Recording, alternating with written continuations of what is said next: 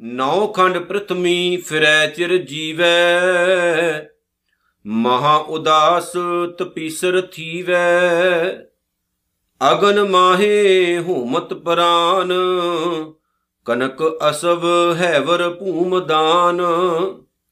ਨਿਉਲੀ ਕਰਮ ਕਰੈ ਬੋ ਆਸਨ ਜੈਨ ਮਾਰਗ ਸੰਜਮ ਅਤ ਸਾਧਨ, ਨਿਮਖ ਨਿਮਖ ਕਰ ਸ਼ਰੀਰ ਕਟਾਵੇ, ਤਉ ਪੀ ਹਉਮੈ ਮੈਲ ਨ ਜਾਵੇ। ਹਰ ਕੇ ਨਾਮ ਸਮਸਰ ਕਛ ਨਾਹੀ, ਨਾਨਕ ਗੁਰਮੁਖ ਨਾਮ ਜਪਤ ਗਤ ਪਾਹੇ। ਹਰ ਕੇ ਨਾਮ ਸਮਸਰ ਕਛ ਨਾਹੀ, ਨਾਨਕ ਗੁਰਮੁਖ ਨਾਮ ਜਪਤ ਗਤ ਪਾਹੇ। ਸਾਹਿਬ ਕਮਾਲ, ਧੰਨ ਧੰਨ ਸਤਿਗੁਰੂ ਸ੍ਰੀ ਗੁਰੂ ਗੋਬਿੰਦ ਸਿੰਘ ਜੀ ਮਹਾਰਾਜ, ਸੱਚੇ ਪਾਤਸ਼ਾਹ। ਆਓ ਜੀ ਸਤਿਗੁਰਾਂ ਦੀ ਪਾਵਨ ਬਾਣੀ ਦੇ ਨਾਲ ਆਪਣਾ ਚਿੱਤ ਜੋੜੀਏ ਜੀ ਅਤੇ ਬਾਜਾਂ ਵਾਲੇ ਸੱਚੇ ਪਾਤਸ਼ਾਹ ਜੀ ਦੀ ਅਸੀਸ ਬਖਸ਼ੀਸ਼ ਪਾਵਨ ਗੁਰੂ ਫਤਿਹ ਨਾਲ ਸਾਂਝ ਪਾਈਏ। ਸਤਕਾਰ ਨਾਲ ਆਖੋ, ਵਾਹਿਗੁਰੂ ਜੀ ਕਾ ਖਾਲਸਾ, ਵਾਹਿਗੁਰੂ ਜੀ ਕੀ ਫਤਿਹ। ਗੁਰੂ ਪਿਆਰਿਓ, ਧੰਨ ਗੁਰੂ ਅਰਜਨ ਸਾਹਿਬ, ਸੱਚੇ ਪਾਤਸ਼ਾਹ ਜੀ ਦੀ ਮਹਾਨ ਰਚਨਾ ਸੁਖਮਨੀ ਸਾਹਿਬ, ਜਿਹਦੇ ਵਿੱਚੋਂ ਅਸੀਂ ਬਹੁਤ ਸਾਰੀਆਂ ਗੱਲਾਂ ਆਪਣੇ ਜੀਵਨ ਦੇ ਵਿੱਚ ਧਾਰਨ ਕਰਨ ਦਾ ਯਤਨ ਕਰ ਰਹੇ ਹਾਂ। ਤੀਸਰੀ ਅਸ਼ਟਪਦੀ ਦੀ ਦੂਸਰੀ ਪੌੜੀ ਅੱਜ ਸਾਡੇ ਕੋਲ ਮੌਜੂਦ ਹੈ। ਜਿਵੇਂ ਪਹਿਲੀ ਪੌੜੀ ਦੇ ਵਿੱਚ ਧੰਨ ਗੁਰੂ ਅਰਜਨ ਸਾਹਿਬ, ਸੱਚੇ ਪਾਤਸ਼ਾਹ ਜੀ ਨੇ ਬਹੁਤ ਸਾਰੇ ਕਰਮਕਾਂਡਾਂ ਦਾ ਜ਼ਿਕਰ ਕਰਕੇ ਸਾਨੂੰ ਸਮਝਾਇਆ ਸੀ ਕਿ ਇਹਨਾਂ ਕਰਮਕਾਂਡਾਂ ਦੇ ਨਾਲ ਤੇਰੀ ਆਤਮਾ ਸ਼ੁੱਧ ਨਹੀਂ ਹੋਣ ਲੱਗੀ ਹੈ ਤੇ ਨਾ ਤੂੰ ਰੱਬ ਦੇ ਨੇੜੇ ਜਾਣ ਲੱਗਾ। ਤੇ ਪੂਰੀ ਤੇਰੀ ਜਿਹੜੀ ਜ਼ਿੰਦਗੀ ਹੈ ਇਹਨਾਂ ਕਰਮਕਾਂਡਾਂ ਦੇ ਵਿੱਚ ਹੀ ਬਤੀਤ ਹੋ ਜਾਏਗੀ, ਤੈਨੂੰ ਪਤਾ ਵੀ ਨਹੀਂ ਲੱਗਣਾ ਕਿ ਕਦੋਂ ਤੇਰੀ ਮੌਤ ਆ ਗਈ। ਕਿਉਂਕਿ ਅਸਲ ਦੇ ਵਿੱਚ ਪਰਮਾਤਮਾ ਦੇ ਨਾਮ ਦੇ ਨੇੜੇ ਤੇੜੇ ਵੀ ਨਹੀਂ ਇਹ ਚੀਜ਼ਾਂ, ਨਹੀਂ ਤੁਲ ਰਾਮ ਨਾਮ ਵਿਚਾਰ, ਨਾਨਕ ਗੁਰਮੁਖ ਨਾਮ ਜਪੀਐ, ਇੱਕ ਵਾਰ। ਇਹ ਚੀਜ਼ਾਂ ਦਾ ਕੋਈ ਫਾਇਦਾ ਨਹੀਂ ਹੈ ਜਿਹੜੇ ਕਿ ਕਰਮਕਾਂਡ ਨਿਤ ਪ੍ਰਤੀ ਦਿਨ ਤੂੰ ਕਰਦਾ ਪਿਆ ਤੇ ਤੂੰ ਇਹ ਸੋਚਦਾ ਹੈ ਵੀ ਇਹਨਾਂ ਨੂੰ ਕਰਕੇ ਸ਼ਾਇਦ ਤੈਨੂੰ ਰੱਬ ਦੀ ਖੁਸ਼ੀ ਮਿਲੇਗੀ। ਸਤਿਗੁਰੂ ਜੀ ਨੇ ਜਦੋਂ ਅੱਜ ਦੀ ਪੌੜੀ ਲਿਖੀ ਤੇ ਉਹਦੇ ਵਿੱਚ ਵੀ ਸਤਿਗੁਰੂ ਨੇ ਕੁਝ ਇਹੋ ਜੀਆਂ ਗੱਲਾਂ ਸਾਡੇ ਪੱਲੇ ਪਈਆਂ ਨੇ। ਸਮਝਣ ਵਾਲੀ ਗੱਲ ਹੈ, ਜੇ ਸਾਡੇ ਪੱਲੇ ਪੈ ਗਈ ਤਾਂ। ਤੇ ਇਹ ਵੀ ਸੋਚ ਕੇ ਚੱਲਿਓ ਕਿ ਭਾਵੇਂ ਅਸੀਂ ਇਹ ਕਰਮਕਾਂਡ ਨਹੀਂ ਵੀ ਕਰਦੇ ਪਰ ਜਿਹੜੇ ਲੋਕ ਇਹ ਕਰਮਕਾਂਡਾਂ ਨੂੰ ਫੋਲੋ ਕਰਦੇ ਨੇ, ਅਸੀਂ ਉਹਨਾਂ ਨੂੰ ਬਾਬੇ, ਸਾਧ ਜਾਂ ਗੁਰੂ ਜਾਂ ਰੱਬ ਦਾ ਨਾਮ ਦੇ ਕੇ ਪੂਜਣਾ ਸ਼ੁਰੂ ਕਰ ਦਿੰਨੇ ਆ ਅਸਲ ਦੇ ਵਿੱਚ ਉਹ ਲੋਕ ਮੈਂਟਲੀ ਤੌਰ ਤੇ ਅਪਸੈਟ ਹੁੰਦੇ ਆ, ਪਾਗਲ ਹੁੰਦੇ ਆ, ਬਿਮਾਰ ਹੁੰਦੇ ਆ। ਉਹਨਾਂ ਬਿਮਾਰਾਂ ਨੂੰ ਮੈਡੀਸਨ ਦੀ ਲੋੜ ਹੁੰਦੀ ਹੈ ਹਸਪੀਟਲ ਦੀ ਲੋੜ ਹੁੰਦੀ ਹੈ, ਅਸੀਂ ਉਹਨਾਂ ਨੂੰ ਰੱਬ ਬਣਾ ਕੇ ਪੂਜਣਾ ਸ਼ੁਰੂ ਕਰ ਦਿੰਨੇ ਆ ਜੀ, ਇਹ ਮਸਤ ਹੈ, ਇਹ ਮਸਤ ਹੈ। ਸਾਡੇ ਤਾਂ ਲੋਕਾਂ ਦਾ ਇੰਨਾ ਆਵਾ ਉੱਤਿਆ ਹੈ ਕਿ ਸਾਡੇ ਲੋਕਾਂ ਨੇ ਸਿਗਰਟਾਂ, ਬੀੜੀਆਂ ਪੀਣ ਵਾਲੇ ਸ਼ਰਾਬੀਆਂ, ਕਬਾਬੀਆਂ ਨੂੰ, ਸ਼ਦਾਈਆਂ ਨੂੰ, ਪਾਗਲਾਂ ਨੂੰ ਮਸਤ ਭਾਵ ਰੱਬ ਦਾ ਨਾਮ ਦੇ ਦਿੱਤਾ ਤੇ ਉਹਨਾਂ ਦੀ ਵੀ ਪੂਜਾ ਕਰਨੀ ਸ਼ੁਰੂ ਕਰ ਦਿੱਤੀ।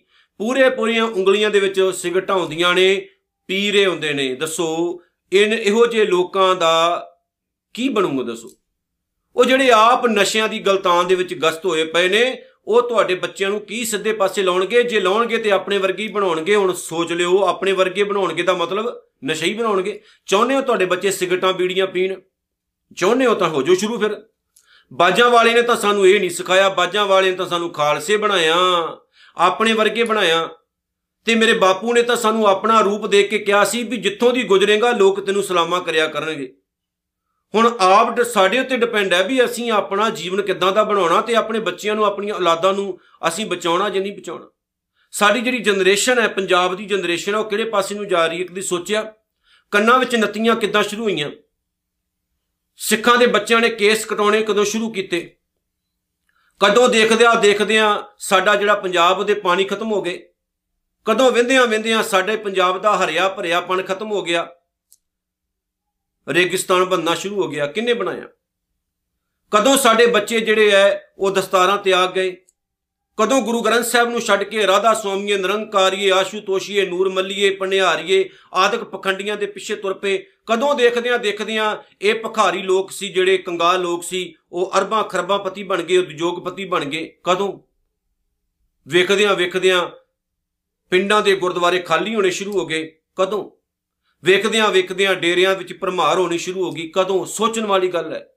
ਕਦੋਂ ਦੇਖਦੇ ਆ ਦੇਖਦੇ ਆ ਸਾਡੀਆਂ ਧੀਆਂ ਸਾਡੇ ਹੱਥਾਂ ਚੋਂ ਬਾਹਰ ਨਿਕਲ ਗਈਆਂ, ਸਾਡੇ ਪੁੱਤ ਸਾਡੇ ਹੱਥਾਂ ਚੋਂ ਬਾਹਰ ਨਿਕਲ ਗਏ। ਸੋਚਿਓ। ਕਦੋਂ ਦੇਖਦੇ ਆ ਦੇਖਦੇ ਆ ਸਾਡੇ ਘਰਾਂ ਦੇ ਘਰ ਪੱਟੇ ਗਏ। ਕਿਉਂ ਸਾਰਾ ਕੁਝ ਹੋਇਆ? ਜਦੋਂ ਸਾਡੇ ਘਰਾਂ ਚੋਂ ਬਾਣੀ ਖਤਮ ਹੋਈ। ਜਦੋਂ ਸਾਡੇ ਘਰਾਂ ਚੋਂ ਹਰੀ ਸਿੰਘ ਨਲੂਏ ਦਾ ਨਾਮ ਖਤਮ ਹੋ ਗਿਆ ਤੇ ਗਾਇਕਾਂ ਦੇ ਨਾਮ ਆ ਗਏ। ਜਦੋਂ ਸਾਡੇ ਘਰਾਂ ਦੇ ਵਿੱਚੋਂ ਫਿਲਮੀ ਗੀਤਾਂ ਨੇ ਜਗ੍ਹਾ ਲੈ ਲਈ ਤੇ ਗੁਰਬਾਣੀ ਦੇ ਸ਼ਬਦ ਅਲੋਪ ਹੋ ਗਏ। ਜਦੋਂ ਸਾਡੇ ਘਰਾਂ ਵਿੱਚੋਂ ਜਪਜੀ ਸਾਹਿਬ ਸੁਖਮਨੀ ਸਾਹਿਬ ਖਤਮ ਹੋਇਆ ਤੇ ਸਾਡੇ ਘਰਾਂ ਦੇ ਵਿੱਚ ਗੰਦ ਨੇ ਜਗ੍ਹਾ ਲੈ ਲਈ, ਉਦੋਂ ਸਭ ਕੁਝ ਹੋਇਆ। ਤੇ ਜੇ ਅਸੀਂ ਆਪਣੇ ਆਪ ਨੂੰ ਜਾਂ ਆਪਣੇ ਫਿਊਚਰ ਨੂੰ ਜਾਂ ਆਪਣੀਆਂ ਔਲਾਦਾਂ ਨੂੰ ਸੇਫ ਰੱਖਣਾ ਚਾਹੁੰਦੇ ਆ ਬਚਾਉਣਾ ਚਾਹੁੰਦੇ ਆ ਤੇ ਭਰਾਵੋ, ਅਜੇ ਵੀ ਸੁਧਰ ਜਾਓ। ਕੁਝ ਨਹੀਂ ਵਿਗੜਿਆ ਜੀ। ਯਾਦ ਰੱਖਿਓ, ਆਉਣ ਵਾਲਾ ਸਮਾਂ ਕੋਈ ਚੰਗਾ ਨਹੀਂ ਹੈ। ਪੰਜਾਬ ਵਿੱਚੋਂ ਤਾਂ ਪੰਜਾਬੀ ਵੀ ਖਤਮ ਹੁੰਦੀ ਜਾ ਰਹੀ ਹੈ। ਹਿੰਦੀ ਜਗ੍ਹਾ ਲੈਂਦੀ ਜਾ ਰਹੀ ਹੈ, ਇੰਗਲਿਸ਼ ਜਗ੍ਹਾ ਲੈਂਦੀ ਜਾ ਰਹੀ ਹੈ। ਪੰਜਾਬੀ ਬੋਲਣ ਵਾਲੇ ਨੂੰ ਮੂਰਖ ਸਮਝਿਆ ਜਾਣ ਲੱਗ ਪਿਆ ਹੈ। ਅਨਪੜ੍ਹ ਸਮਝਿਆ ਜਾਣ ਲੱਗ ਪਿਆ ਹੈ। ਭਲਾ ਕਿਉਂ? ਚੰਗੇ ਭਲੇ ਸਿੱਖਾਂ ਦੀਆਂ ਧੀਆਂ ਇੰਗਲਿਸ਼ ਜਾਂ ਹਿੰਦੀ ਬੋਲਣ ਤੇ ਫਖਰ ਕਿਉਂ ਕਰਦੀਆਂ ਨੇ? ਉਹਨਾਂ ਨੂੰ ਸਰਦਾਰ ਚੰਗੇ ਕਿਉਂ ਨਹੀਂ ਲੱਗਦੇ? ਪਿਓ ਉਹਨਾਂ ਦਾ ਕੇਸਾ ਧਾਰੀ ਹੈ, ਠੀਕ ਹੈ। ਭਰਾ ਨੇ ਵਾਲ ਕੱਟ ਲਏ ਨੇ ਤੇ ਜਿਹੜਾ ਪਤੀ ਚਾਹੀਦਾ ਉਹ ਵੀ ਉਹਨਾਂ ਨੂੰ ਕਲੀਨ ਸ਼ੇਪ ਚਾਹੀਦਾ ਹੈ। ਕਦੀ ਸੋਚਿਆ ਕਿਉਂ ਸਭ ਕੁਝ ਹੋਇਆ? ਕਿਉਂਕਿ ਉਹਨਾਂ ਨੂੰ ਦੱਸਿਆ ਹੀ ਨਹੀਂ ਗਿਆ ਤੁਹਾਡਾ ਜਿਹੜਾ ਉਹ ਵਿਰਸਾ ਕੀ ਹੈ। ਸਮਝਾਇਆ ਹੀ ਨਹੀਂ ਗਿਆ। ਕਿਉਂਕਿ ਅਸੀਂ ਬਾਣੀ ਨਾਲ ਜੁੜੇ ਨਹੀਂ। ਜੇ ਜੁੜੇ ਆ, ਤੇ ਕੇਵਲ ਤੇ ਕੇਵਲ ਸਾਨੂੰ ਵਹਿਮਾਂ 'ਚ ਪਾਇਆ ਗਿਆ। ਆ ਜਿਨੇ ਬਾਬੇ ਨੇ ਸਭਨਾਂ ਨੇ ਵਹਿਮਾਂ 'ਚ ਪਾਲਿਆ ਆ ਦੇਖ ਲਓ, ਸੁਖਮਨੀ ਸਾਹਿਬ ਦਾ ਪਾਠ ਕੀਤਾ, ਕਰਾਮਾਤ ਵਾਪਰ ਗਈ। ਆ ਪਾਠ ਇੰਨੀ ਵਾਰੀ ਕਰੋ, ਕਰਾਮਾਤ ਵਾਪਰੇਗੀ। ਮੁੰਡੇ ਹੋਣਗੇ, ਤੁਹਾਡੀਆਂ ਅਰਦਾਸਾਂ ਪੂਰੀਆਂ ਹੋਣਗੀਆਂ, ਤੁਹਾਡੀਆਂ ਬਿਮਾਰੀਆਂ ਦੂਰ ਹੋਣਗੀਆਂ। ਆਪਣੇ ਧਰਮ ਨੂੰ ਤਾਂ ਖੁਦ ਖਤਮ ਕਰਦੇ ਜਾ ਰਹੇ ਹੋ। ਸਾਡਾ ਤਾਂ ਧਰਮ ਹੀ ਬੜਾ ਸਿੱਧਾ ਸਾਦਾ ਇੱਥੇ ਤਾਂ ਕਿਰਤ ਕਰਨ ਦੀ ਜਾਚ ਦੱਸੀ ਗਈ ਹੈ। ਇੱਥੇ ਇਹ ਨਹੀਂ ਵੀ ਕੱਲਾ ਅਰਦਾਸਾਂ ਤੇ ਜਿਉਣਾ ਹੈ। ਕਿਹਾ ਗਿਆ, ਅਰਦਾਸ ਕਰ ਤੇਰਾ ਬਲ, ਤੇਰਾ ਜਿਹੜਾ ਅੰਦਰ ਹੈ, ਉਹ ਹਿੰਮਤ ਵਾਲਾ ਹੋਵੇਗਾ, ਤੈਨੂੰ ਅਹਿਸਾਸ ਹੋਵੇਗਾ, ਰੱਬ ਤੇਰੇ ਨਾਲ ਹੈ। ਪਰ ਯਾਦ ਰੱਖੀ, ਕੱਲਾ ਅਰਦਾਸਾਂ ਨਾਲ ਨਹੀਂ, ਤੈਨੂੰ ਖੁਦ ਵੀ ਕੁਝ ਕਰਨਾ ਪੈਣਾ ਸਤਿਗੁਰੂ ਜੀ ਨੇ ਜੋ ਕਿਰਪਾ ਕੀਤੀ, ਅੱਜ ਆਓ ਵਿਚਾਰੀਏ, ਜੇ ਸਾਡੇ ਪੱਲੇ ਪੈ ਗਈ ਨਾ ਇਹ ਗੱਲ, ਤੇ ਸਮਝ ਲਿਓ, ਅਸੀਂ ਗੁਰੂ ਅਰਜਨ ਸਾਹਿਬ ਦੀ ਖੁਸ਼ੀ ਲੈ ਲਈ। ਨੌ ਖੰਡ ਪ੍ਰਥਮੀ ਫਿਰੈ, ਚਿਰ ਜੀਵੈ। ਸਤਿਗੁਰ ਕਹਿੰਦੇ, ਜੇਕਰ ਕੋਈ ਇਨਸਾਨ ਸਾਰੀ ਧਰਤੀ ਦਾ ਚੱਕਰ ਕਰੇ।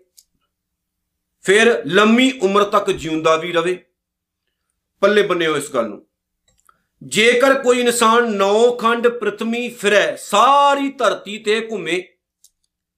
ਚਿਰ ਜੀਵੈ ਬਹੁਤ ਲੰਮੀ ਉਮਰ ਦਾ ਮਾਲਕ ਵੀ ਹੋਵੇ। ਮਹਾ ਉਦਾਸ, ਜਗਤ ਵੱਲੋਂ ਬਿਲਕੁਲ ਹੀ ਉਦਾਸ ਹੋ ਜਾਏ, ਉਪਰਾਮ ਹੋ ਜਾਏ, ਬਿਲਕੁਲ ਵੱਖਰਾ ਹੋ ਜਾਏ, ਭਾਵ ਕਿ ਉਹ ਆਪਣੀਆਂ ਜ਼ਿੰਮੇਵਾਰੀਆਂ ਨੂੰ ਨਾ ਸਮਝੇ। ਇਹਦਾ ਮਤਲਬ ਇਹੀ ਹੈ, ਆਪਣੀਆਂ ਜ਼ਿੰਮੇਵਾਰੀਆਂ ਛੱਡ ਦੇ ਜਾਂ ਤਾਂ ਵਿਆਹ ਹੀ ਨਾ ਕਰਾਏ, ਜੇ ਕਰਾਏ ਤੇ ਸਭ ਕੁਝ ਛੱਡ ਦੇ। ਜੇ ਉਹ ਸਭ ਕੁਝ ਛੱਡ ਛਡਾ ਕੇ ਉਪਰਾਮ ਹੋ ਜੇ ਜਗਤ ਤੋਂ, ਕਵੇ ਮੈਨੂੰ ਕਿਸੇ ਦੀ ਕੋਈ ਟੈਨਸ਼ਨ ਨਹੀਂ। ਤੁਹਾਨੂੰ ਪਤਾ ਹੈ, ਸਤਿਗੁਰੂ ਗੁਰੂ ਨਾਨਕ ਸਾਹਿਬ ਨੇ ਜੋਗ ਮਤ ਦਾ ਕਿਉਂ ਵਿਰੋਧ ਕੀਤਾ ਸੀ? ਕਿਉਂਕਿ ਗੁਰੂ ਨਾਨਕ ਸਾਹਿਬ ਨੇ ਕੀ ਵੇਖਿਆ? ਜੋਗ ਨੇ ਲੋਕਾਂ ਨੂੰ ਵਿਹਲੜ ਬਣਾਇਆ। ਹਰ ਪਿੰਡ, ਹਰ ਸ਼ਹਿਰ, ਹਰ ਇੱਕ ਜਗ੍ਹਾ ਤੇ ਦਰਖਤਾਂ ਦੇ ਥੱਲੇ ਤੇ ਉੱਤੇ ਤੇ ਖੂਹਾਂ ਦੇ ਵਿੱਚ ਤੇ ਖੂਹਾਂ ਦੇ ਬਾਹਰ ਲੋਕ ਸਮਾਧੀਆਂ ਲਗਾਉਣੀ ਸ਼ੁਰੂ ਕਰ ਗਏ। ਬਾਬੇ ਬੰਨੇ ਸ਼ੁਰੂ ਹੋ ਗਏ, ਜੱਟਾਂ ਰੱਖਣੀਆਂ ਸ਼ੁਰੂ ਕਰਤੀਆਂ, ਲੋਕ ਵਿਲੜ ਹੋ ਗਏ। ਵਿਆਹ ਕਰਾਉਣੇ ਬੰਦ ਕਰ ਦਿੱਤੇ, ਔਰਤ ਨੂੰ ਬਗਿਆੜਨ ਕਿਨੇ ਕਿਹਾ? ਜੋਗੀਆਂ ਨੇ, ਗੋਰਖਨਾਥ ਨੇ। ਬਗਿਆੜਨ ਆਖਿਆ ਔਰਤ ਨੂੰ ਬਾਗਣ ਬਾਗਣ ਸ਼ਬਦ ਬਗਿਆੜਨ ਲਈ ਵਰਤੇ ਜਾਂਦੇ। ਔਰਤ ਨੂੰ ਜਿਹੜਾ ਧਰਮ ਬਗਿਆੜਨ ਕਹਿੰਦਾ ਹੈ ਉਹ ਧਰਮ ਕਿੰਨਾ ਕੁ ਵਧੀਆ ਹੋ ਸਕਦਾ ਹੈ। ਤੇ ਸਤਿਗੁਰੂ ਨੇ ਕੀ ਕਿਹਾ ਵੀ ਔਰਤ ਤੋਂ ਬਗੈਰ ਦੁਨੀਆ ਕਿੱਦਾਂ ਤਰੇਗੀ?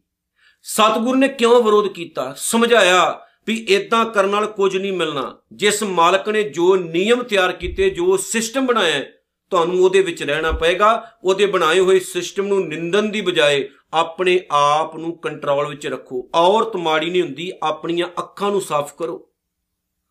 ਤੁਸੀਂ ਔਰਤ ਨੂੰ ਬਗਿਆੜਨ ਕਹਿਣ ਦੀ ਬਜਾਏ ਆਪਣੇ ਮਨ ਉੱਤੇ ਕੰਟਰੋਲ ਰੱਖੋ। ਇਹ ਨਾ ਕਹੋ, ਉਹਨੇ ਕੀ ਪਹਿਨਿਆ, ਇਹ ਸੋਚੋ, ਤੁਸੀਂ ਆਪਣੇ ਆਪ ਨੂੰ ਕੰਟਰੋਲ 'ਚ ਕਿੱਦਾਂ ਰੱਖਣਾ।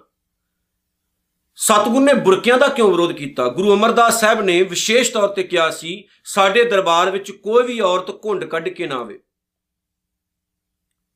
ਸਾਡੇ ਦਰਬਾਰ 'ਚ ਕੋਈ ਔਰਤ ਘੁੰਡ ਕੱਢ ਕੇ ਨਾ ਆਵੇ, ਇਹ ਗੁਰੂ ਅਮਰਦਾਸ ਸਾਹਿਬ ਦਾ ਬਚਨ ਸੀ। ਸਤਗੁਰੂ ਨੇ ਨਿਯਮ ਕਿਉਂ ਬਣਾਇਆ? ਭਲਾ ਕਿਉਂਕਿ ਇਹ ਲੋਕਾਂ ਦੇ ਮਨ ਵਿੱਚ ਵਹਿਮ ਭਰਮ ਫੈਲ ਚੁੱਕਾ ਸੀ ਕਿ ਔਰਤ ਘੁੰਡ ਕੱਢ ਕੇ ਰੱਖੇ ਆਪਣਾ ਰੂਪ ਕਿਸੇ ਨੂੰ ਨਾ ਵਿਖਾਵੇ, ਕਿਉਂਕਿ ਉਹਦੇ ਨਾਲ ਸਮਾਜ ਵਿੱਚ ਗੰਦਗੀ ਫੈਲਦੀ ਹੈ। ਔਰਤ ਕਰਕੇ? ਨਹੀਂ। ਬੁਰਕੇ ਪਾਉਣੇ ਗੁਰੂ ਨੇ ਤਾਂ ਮੰਨੇ ਨਹੀਂ ਭਲਾ। ਕਿਉਂ ਨਹੀਂ ਮੰਨੇ? ਤਾਂ ਹੀ ਨਹੀਂ ਮੰਨੇ। ਉਹ ਭਲਿਓ, ਔਰਤ ਨੂੰ ਢੱਕਣ ਨਾਲ ਕੁਝ ਨਹੀਂ ਹੋਣਾ।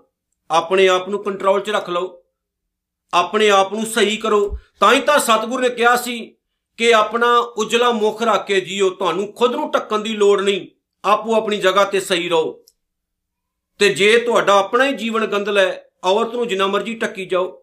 ਸਤਿਗੁਰੂ ਨੇ ਹੁਣ ਕੀ ਕਿਹਾ? ਕਹਿੰਦੇ ਨੇ, ਮਹਾ ਉਦਾਸ ਦੁਨੀਆ ਤੋਂ ਉਪਰਾਮ ਹੋ ਜਾਏ। ਹੁਣ ਜੋਗੀਆਂ ਨੇ ਕੀ ਕੀਤਾ ਸੀ? ਲੋਕਾਂ ਦੇ ਪੱਲੇ ਚੀਜ਼ ਪਾ ਦਿੱਤੀ। ਧਰਾ ਦਾ ਲੋਕ ਜਿਹੜੇ ਵਿਆਹੇ ਸੀ, ਉਹ ਵੀ ਫੈਮਲੀਆਂ ਛੱਡ ਕੇ ਬੱਚੇ ਰੁਲਣੇ ਸ਼ੁਰੂ ਹੋ ਗਏ। ਪਤਨੀਆਂ ਰੁਲਣੀਆਂ ਸ਼ੁਰੂ ਹੋ ਗਈਆਂ, ਵਿਭਚਾਰ ਫੈਲਣਾ ਸ਼ੁਰੂ ਹੋ ਗਿਆ, ਪਰਿਵਾਰਾਂ ਦੇ ਪਰਿਵਾਰ ਉਜੜ ਗਏ, ਕਈਆਂ ਨੇ ਵਿਆਹ ਹੀ ਨਹੀਂ ਕਰਾਏ, ਘਰਾਂ ਦੇ ਘਰ ਉਜੜ ਗਏ, ਸਤਿਗੁਰੂ ਨੂੰ ਇਹ ਗੱਲ ਚੰਗੀ ਨਾ ਲੱਗੀ ਤੇ ਮਹਾਰਾਜ ਨੇ ਫਿਰ ਪ੍ਰਚਾਰ ਸ਼ੁਰੂ ਕੀਤਾ, ਜੋਗ ਮਤ ਨੂੰ ਧਾਰਨ ਕਰਨ ਵਾਲਿਆਂ ਨੂੰ ਵਾਪਸ ਲਿਆਂਦਾ। ਸਤਿਗੁਰੂ ਨੇ ਇਹ ਗੱਲ ਯਾਦ ਰੱਖਿਓ।